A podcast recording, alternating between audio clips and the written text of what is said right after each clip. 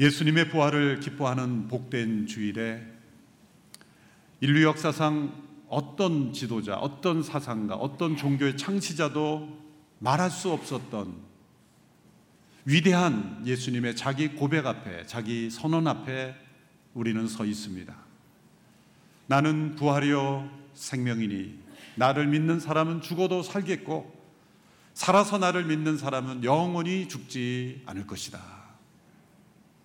그 누가 이런 위대한 선언을 할 수 있겠습니까? 예수님은 자신을 소개할 때 두 가지 단어로 자신을 소개하셨습니다.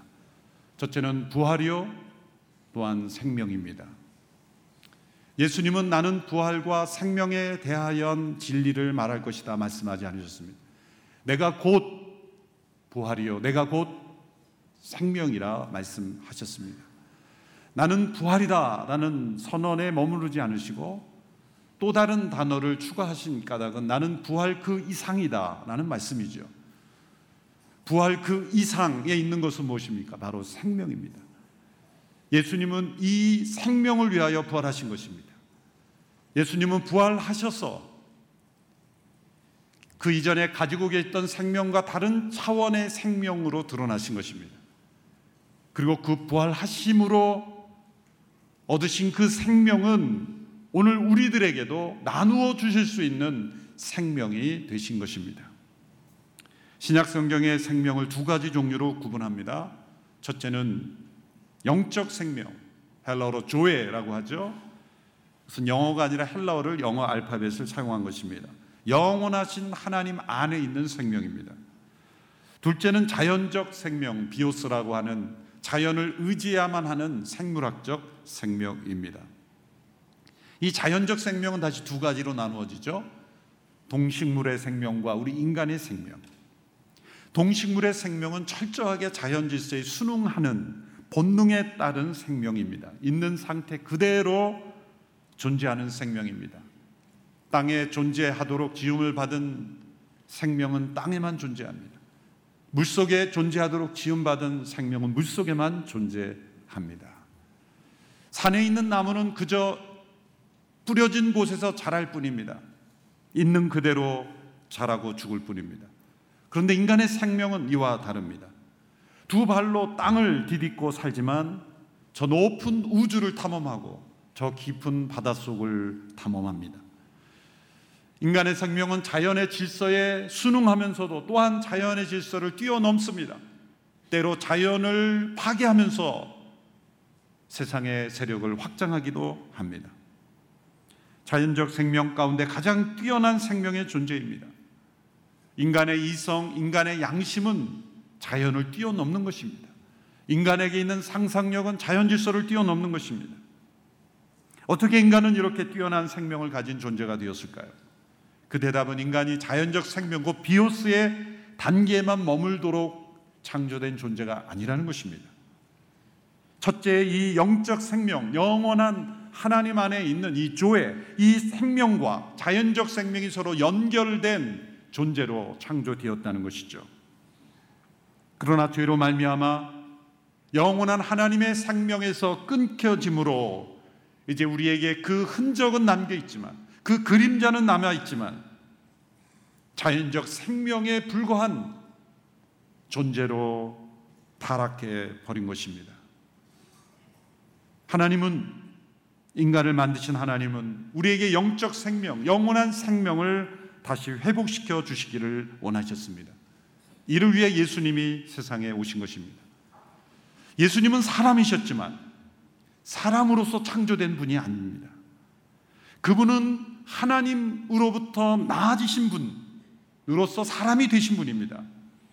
이를 가리켜 우리는 독생자라 부릅니다. 독생자는 영어로 the only begotten son. 이것은 하나님께서 낳으신 유일하신 분이라는 겁니다. 여러분 낳는다라고 할 때는 같은 종류만 낳을 수 있습니다. 하나님은 하나님을 낳을 수 있습니다. 사람은 사람을 낳을 수 있습니다. 동물은 동물을 낳을 수 있습니다. 새는 새로 부활 알을 낳습니다. 같은 종류는 낳는다라고 표현합니다. 다른 종류는 만든다라고 표현합니다. 사람은 사람을 만드는 것이 아니라 사람을 낳는 것이죠. 사람은 사람을 만들 수 없어요. 인간은 생명을 만들 수 없어요. 그러나 하나님은 사람을 만드실 수 있어요. 사람은 사람을 만들 수 없지만 집은 만들 수 있고 새는 둥지를 만들 수가 있습니다. 자기보다 하위적인 존재를 만들 수 있을 뿐입니다.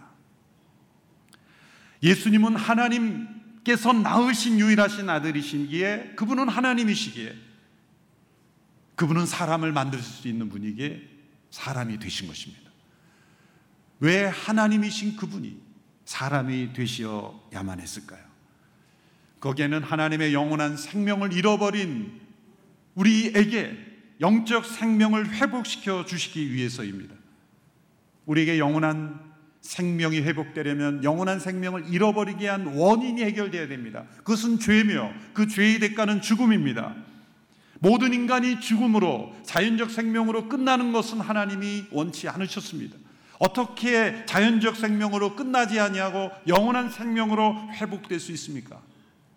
그 죽음을 대신 죽으신 예수님의 희생에 근거하여 그 희생을 통하여 그리고 그 주님의 부활하심을 통하여 우리에게 영원한 생명이 주어질 수 있게 된 것입니다. 바로 삼위일체 하나님의 영원한 생명을 우리의 자연적 생명에 주시는 것입니다. 그래서 예수님께서 나는 부활이요라고 끝나지 아니하고 나는 부활이요 생명이니라고 말씀하신 것입니다. 부활의 목적이 바로 이 생명입니다. 그리고 그 생명은 우리에게 영원한 생명을 나누어 주실 수 있는 생명이 되신 것입니다. 그래서 나를 믿는 자는 죽어도 살겠고 살아서 나를 믿는 자는 영원히 죽지 아니하리라. 이것은 영원한 하나님의 생명이 우리 가운데 회복되고 주어진을 뜻하는 것입니다. 예수님께서 요한복음 10장 10절에 내가 온 것은 양으로 생명을 얻게 하고 더 풍성히 얻게 하려 하신 것은 자연적 생명을 의미하는 것이 아닙니다. 우리가 잃어버린 조에 영원한 하나님의 생명을 우리에게 다시 주시는 것입니다. 이를 위하여 예수님은 죽으셨고 이를 위하여 예수님은 부활하신 것입니다. 그 부활의 목표는 바로 생명입니다. 그리고 그 생명을 우리에게 나누어 주시는 자로 주님은 부활하신 것입니다. 예수님의 위대한 선언은 예수님이 생전에 알고 계셨던 나사로라는 신실한 믿음의 사람이 죽은 후에 슬픔 속에 빠져 있는 마르다 자매 마르다에게 주신 말씀입니다. 뒤늦게 찾아오신 예수님께서 그 나사로의 죽음 앞에 슬퍼하고 있는 그 마르다에게 말씀하셨습니다. 내 오빠가 다시 살아날 것이다. 이때 마르다는 놀라지 않으며 이렇게 24절에 대답합니다. 그가 마지막 날 부활 때 다시 살아나리라는 것은 제가 압니다. 이 마르다의 대답은 맞는 말 같지만 석연치 않은 말입니다. 왜 그렇습니까? 예수님은 지금 나사로가 지금 다시 살리라 말씀하셨지만 마르다는 마지막 날에 부활할 것을 제가 압니다. 이것은 당시에 바리새인들이 가지고 있었던 부활에 관한 지식을 의미하는 것이죠. 당시 바리새인들은 구약에 나타난 부활에 관한 말씀들이 있기에 부인할 수 없는 부활에 관한 지식을 가지고 있었어요. 마지막 날에 부활이 있을 것이다. 그러나 예수님은 지금 그 나사로를 다시 살리실 수 있는 생명에 관하여 말씀하고 있지만 마르다는 믿지 못한 거예요. 그래서 마르다는 제가 압니다라고 말했죠. 믿는다라고 말하지 않았습니다. 여러분 믿는 것과 아는 것은 큰 차이가 있습니다. 아는 것은 내가 주인이 되어 내 인격 속에 어떤 정보를 집어넣는 것을 우리가 안다고 말해요. 그러나 믿는 것은 내가 아닌 다른 인격을 내가 의지하고 맡기는 것이 믿는 것입니다. 여러분 우리가 성경을 많이 알아도 믿지 않을 수 있습니다. 성경을 통째로 외워도 성경 한 구절도 믿지 않을 수 있어요. 아는 것은 내 머릿속에 정보를 넣는 것이고 믿는 것은 내 자신을 맡기는 것이기 때문이에요. 마르다는 마지막 날에 부활할 것을 알고 있었지만 예수님의 부활을 통해 주시는 생명을 믿고 있지는 못했습니다. 바로 이런 마르다의 모습이 부활을 대하는 우리의 성도들의 모습과 흡사합니다. 오늘 이 자리에 참여한 여러분들 가운데는 예수님의 부활이 역사적 사실이 아니라고 믿는 사람은 이 자리에 앉아 있지 않을 겁니다. 어쩌면 평상시에는 교회 나오셔도 부활절에는 교회 안 나오실지도 몰라요. 난 예수님의 부활은 못 믿겠다. 그런 분은 이 자리에 계시지 않을 겁니다. 그러나 그것을 내 머릿속에 아는 것과 그 부활을 통해서 주시는 그 믿음의 능력을 체험하는 것은 별개일 수 있습니다. 우리가 부활을 통해 체험해야 될 능력은 바로 생명인 거예요. 자연적 비오스의 생명이 아닌 조의 영원한 하나님의 생명. 그 생명의 능력을 우리는 믿고 체험해야 하는 것이죠. 예수님의 제자들도 예수님의 부활이 실제로 일어났다는 것을 알고 있었습니다. 어떻게 알았습니까? 직접 보았기 때문이죠. 예수님은 40여일 동안 개인적으로 혹은 두 사람, 세 사람, 심지어 500여 제자들에게 나타나셨습니다. 예수님이 다시 살아나셨다는 걸 그들은 눈으로 보았습니다. 때로 실제 예수님이라는 것을 인정한 제자도 있었고 유령이라고 의심하는 제자도 있었고 예수님임을 알지만 두려워하는 제자도 있었습니다. 그래서 그들은 문을 걸어 잠그고 그들 앞에 일어난 놀라운 예수님의 부활이라는 사건으로 인해 그들은 두려워했습니다. 사도 베드로는 심지어 과거로 되돌아가려고도 했습니다. 예수님이 부활하셨는데 왜 제자들은 그런 모습일까요? 예수님의 부활하셨다는 사실 그 자체로는 불충분했다는 거죠.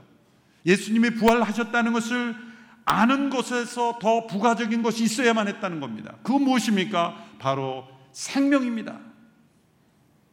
예수님께서 부활하심으로 우리에게 나눠줄 수 있는 그 생명이 제자들에게 부어져야만 했던 거예요. 그 일은 성령님이 오셔서 하신 것입니다.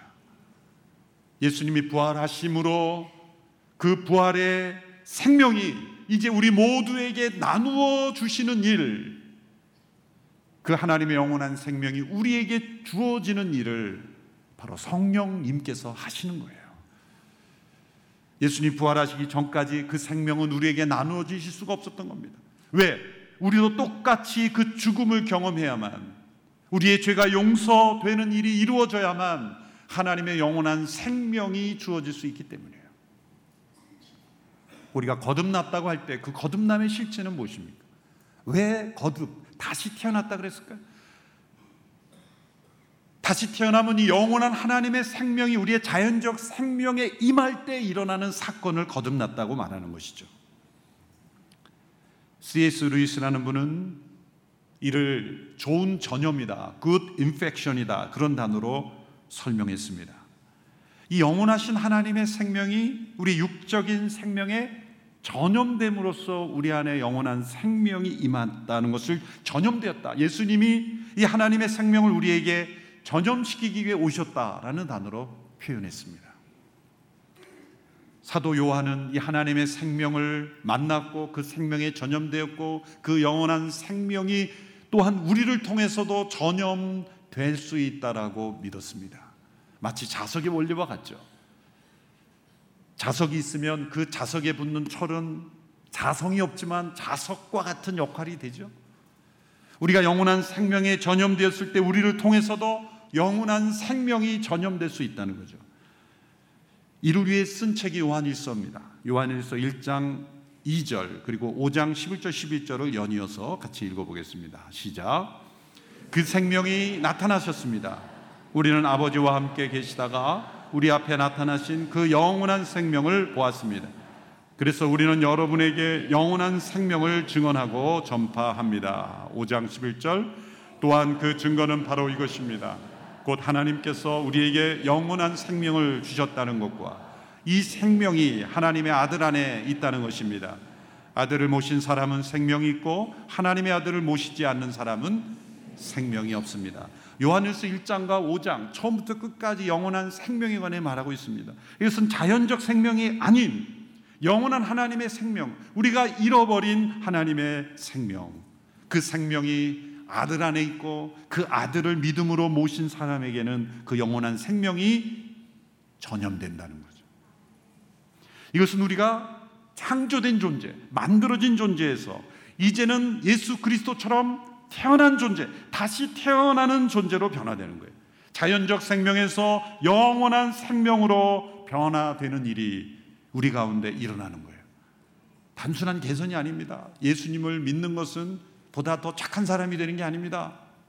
그것과 비교할 수 없는 영원한 생명으로 변화되는 것, 이것을 구원이라고 말하는 거예요. 구원이라는 것은 자연적 생명에서 죽음에 처해 있는 이들에게 영원한 하나님의 생명이 임함으로 인해서 다시 태어나는 생명이 우리 가운데 시작이 되는 거예요. 그것이 구원입니다. C.S. 루이스가 좋은 전염, 전염이라는 단어를 쓴 문구를 제가 한번 읽어드리겠습니다. 예전 단계에서 우리가 첫 번째 태어날 때는 의미하는 거죠. 생명의 유기체들은 새로운 단계로 나가는 길에 선택권이 전혀 없었다. 우리가 세상에 태어날 때 선택해서 태어나신 분 계십니까? 아무도 우리 자신이 우리의 출생을 택하지 않았습니다. 그러나 이제 피조물이 아들로 바뀌는 이 변화, 우리가 첫 번째는 하나님께 만들어진 존재죠. 창조주 하나님께 우리를 만드셨는데 이제 영원한 생명이 우리 가운데 임하시는 우리가 하나님의 자녀로 여기 아들을이라 그래서 딸은 너무 섭섭하지 마십시오. 다 포함하는 겁니다. 자녀로 바뀌는 이 변화는 스스로 선택하는 것이다. 놀라운 일이죠. 첫 번째 우리가 이 세상의 피조물이 된 것은 우리의 선택이 아니었지만 다시 태어나는 것은 우리의 자유의지의 선택에 의해서 이 하나님의 생명 우리 가운데 임함으로 우리가 자녀가 된다는 거예요. 거부할 수도 있다는 뜻에서 선택 가능하다. 이 거부의 대가는 너무나 비참한 거죠. 선택의 축복이 너무나 놀라운 것이지만 거부의 대가 또한 이 선택의 축복만큼이나 비참한 것은 이것을 거부하면 영원한 벌에 처해지기, 영원한 죽음에 처해지기 때문이에요. 부활하신 예수님이 이 세 사람의 최초의 사례이다. 그러나 그는 그 이상의 존재이다. 한 세 사람이 아니라 바로 그 세 사람이기 때문이에요. 왜 그렇습니까? 그는 모든 세 사람의 기원이자 중심이자 생명이며 그는 이 조의 새로운 생명을 유전이 아니라 좋은 전염을 통해 전달하시기 때문입니다. 부활하신 예수님께서 그 안에 계지, 가고 계신 그 영원한 하나님의 생명을 이제 성령님께서 우리에게 전달하시는 거예요. 전염시키시는 겁니다. 오늘 이 자리에 함께 예비한 모든 자들은 다 전염되어 이 자리에 온 것입니다. 전염된 거예요. 우리가 잘나서 교양이 있어서 문화인이라서 뭔가 깨달아서 온 게 아닙니다. 우리의 자연적 생명 속에 영원한 하나님의 생명이 전염됨으로 우리 안에 단순한 피조물이 아니라 하나님의 자녀로 태어나는 생명의 역사가 우리 가운데 있기에 이제 우리는 생명을 받은 사람들 그리고 생명을 전하는 사람들이 된 것입니다. 예수님께로부터 생명을 전한 전염받았다는 것을 바울의 표현대로 설명하면 성령으로 말미암아 우리가 그리스도와 연합되었다 그런 뜻입니다. 자연적 생명 가운데 죽음 가운데 처하질 자기 자신을 잃어버리고 이제 영원한 생명 가운데 계신 그리스도 안으로 우리가 들어가 연합되었다는 거죠. 진정한 자아 발견은 여기 있습니다.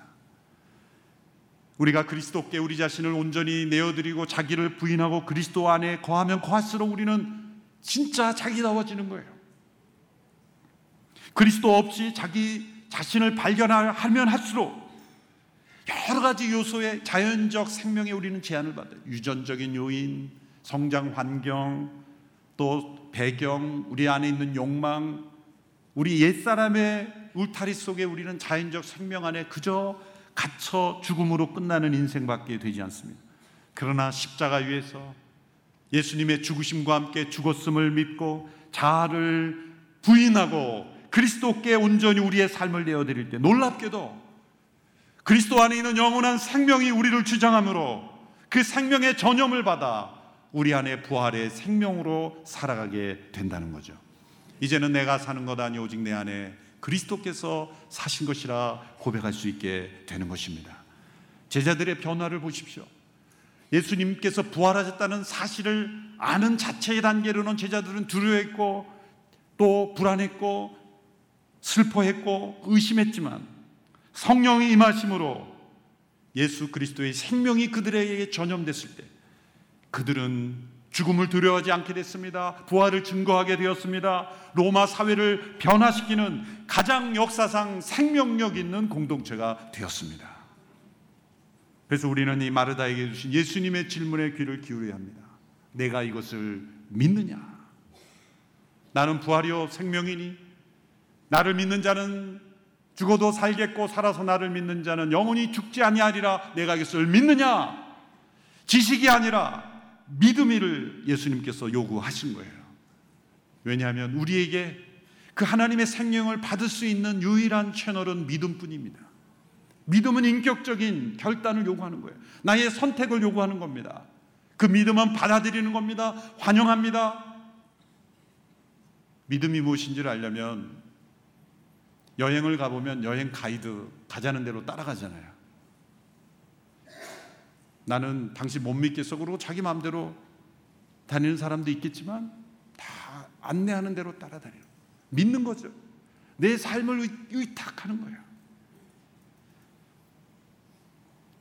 믿음으로 매일매일 영원한 생명 대신 예수 그리스도 안에 거하느냐 아니면 우리의 육신의 생명만 의지하고 사느냐 우리의 믿음은 이 두 갈래 길의 선택에 놓여 있는 것입니다. 영원한 생명을 따르냐 아니면 자연적 생명을 따르느냐 우리가 예수께서 부활이요 생명이심을 믿을 때 우리 안에 일어나는 일을 종교개혁자 마틴 루터는 이렇게 표현했습니다. 이 논문은 이미 그가 종교개혁 시대 교황 레오 10세에게 보낸 글입니다. 크리스찬의 자유라는 논문으로 나와 있죠. 한 문구를 제가 읽어드리겠습니다. 우리가 부활이요 생명이신 예수 그리스도를 믿을 때 어떤 일이 일어나는가? 믿음은 그리스도께서 가지신 것은 무엇이나 그 자신의 것처럼 주장할 수, 우리의 것처럼 주장할 수 있고 우리의 영혼이 가진 것은 무엇이나 그리스도가 그 자신의 것으로 주장하시는 것처럼 자랑하고 기뻐할 수 있다. 같이 읽어볼까요? 그리스도는 은혜와 생명과 구원이 충만하시다. 그런데 우리 영혼은 죄와 죽음과 멸망으로 충만하다. 이제 신앙을 그들 사이에 끼워보자. 그러면 죄와 죽음과 멸망은 그리스도의 것이 될 것이고 한편 은혜와 생명과 구원은 우리 영혼의 것이 될 것이다.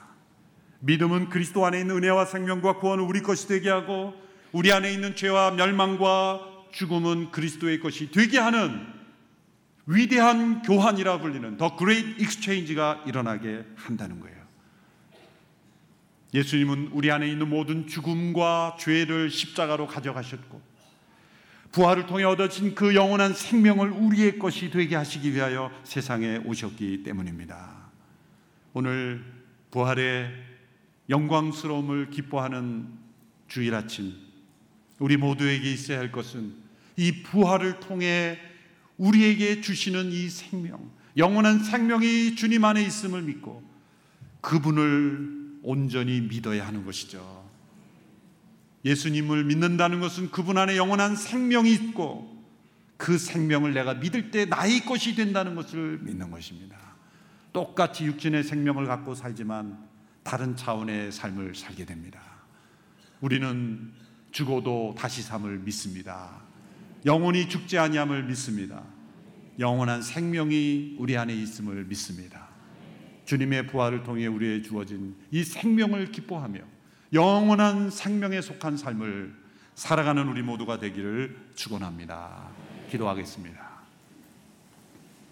부활하신 주님, 생명의 근원 되신 주님, 우리에게 그 생명 주심을 감사합니다. 자연적 생명에 국한되어 제한받고 살아가는 인생이 아니라 영원한 생명을 의지하여 살아가는 저희들 되게 하심을 감사합니다. 지금은 그 생명이 감추어져 있지만 주님 다시 오실 날 영광스럽게 드러나게 될 줄로 믿습니다. 우리의 인생의 고비고비마다 죽음 앞에 설 때 그 영광의 생명이 나타나게 될 줄로 믿습니다. 이 땅을 살아갈 때 죽음으로 죽음 앞에 죽음이 두려워 떠는 인생이 아니라 영원한 생명으로 승리하며 능력으로 살아가게 하옵소서 예수님의 이름으로 기도합니다. 아멘.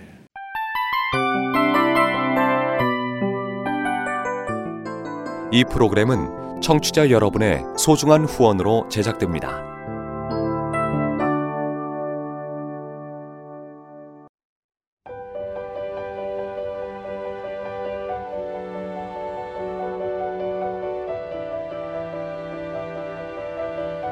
세상에는 수많은 교회들이 있지만 더 깊이 있는 말씀 강해를 찾기 위해 크기로만 교회를 선정하지 않습니다. 보다 좋은 영적 콘텐츠를 더 많이 나누기 위해 방송비를 받지 않습니다. 1년 365일 복음만 전하고 싶어서 우리는 광고를 하지 않습니다. 온누리의 복음을 땅끝까지 CGN TV와 함께 땅끝 선교사가 되주세요.